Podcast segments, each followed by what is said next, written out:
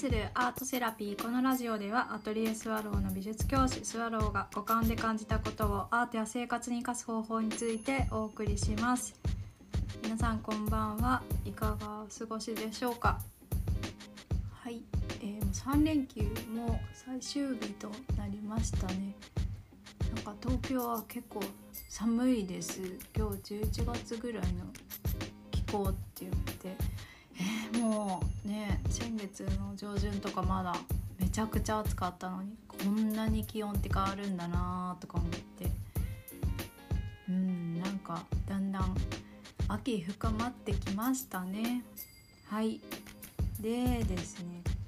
そう。年末まであと101112で3ヶ月なんですよね。年末って人間が勝手に区切った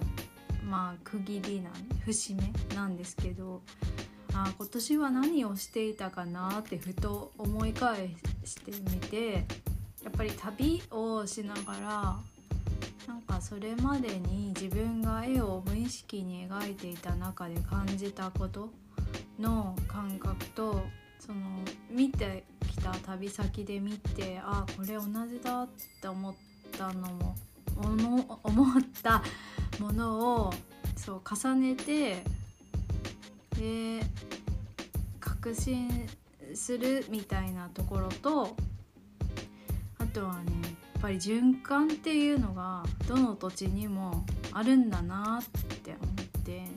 でやっぱ循環してると、まあ、空気の流れと同じようになんか透明なんですよね。で気持ちいいってわかるからなんかその純度が、うん、なんか自分もそれを感じると高まりますし自分がそれを見ていろんな場所で重ねることによってじゃあ作品を作ろうってなった時にあああの感じっていうなんかこうなんだろうな。ああそこに行きたいのっていうのがピッてなんかこう思い出せるしそこから外れないんですよね。だからなんかその強さがなんか自分で目で見て確かめてきたから、うん、なんか強くなったなって。ただ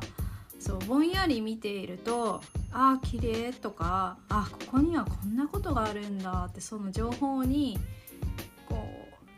うとらわれてしまってまあそれもねあの旅の楽しみとしてはすごく大事なことなんですけどそうなんかそのその感じた時にじゃあ自分のどこと相まってるのかとかかどこにこうフォーカスしたいのかみたいなのを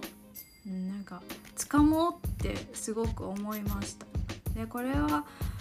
自分でテーマにして旅をしたから、まあ、分かったことで、まあ、一つ分かったのでここから先はなんかもうちょっとこう深く私が知りたいことで知ってどうしたいかっていうのをまあなんか無理せず なんかその循環みたいな流れを感じる中で掴みたいんですよね。そうそう。なんかそれを思ったらあまたあそこにも行きたいなとかなんか思い浮かぶんですけど場所もでもだんだん冬になってくると冬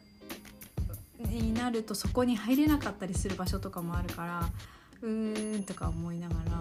そうでもねまだあと3ヶ月あるんでもしなんか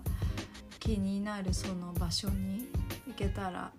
いいなとかも思っています。まあ、それと同時にちょっと秋は芸術の秋ということもあるの自分の意も深めていきたいところです。はい今日も最後まで聞いてくださってありがとうございますそれではまた。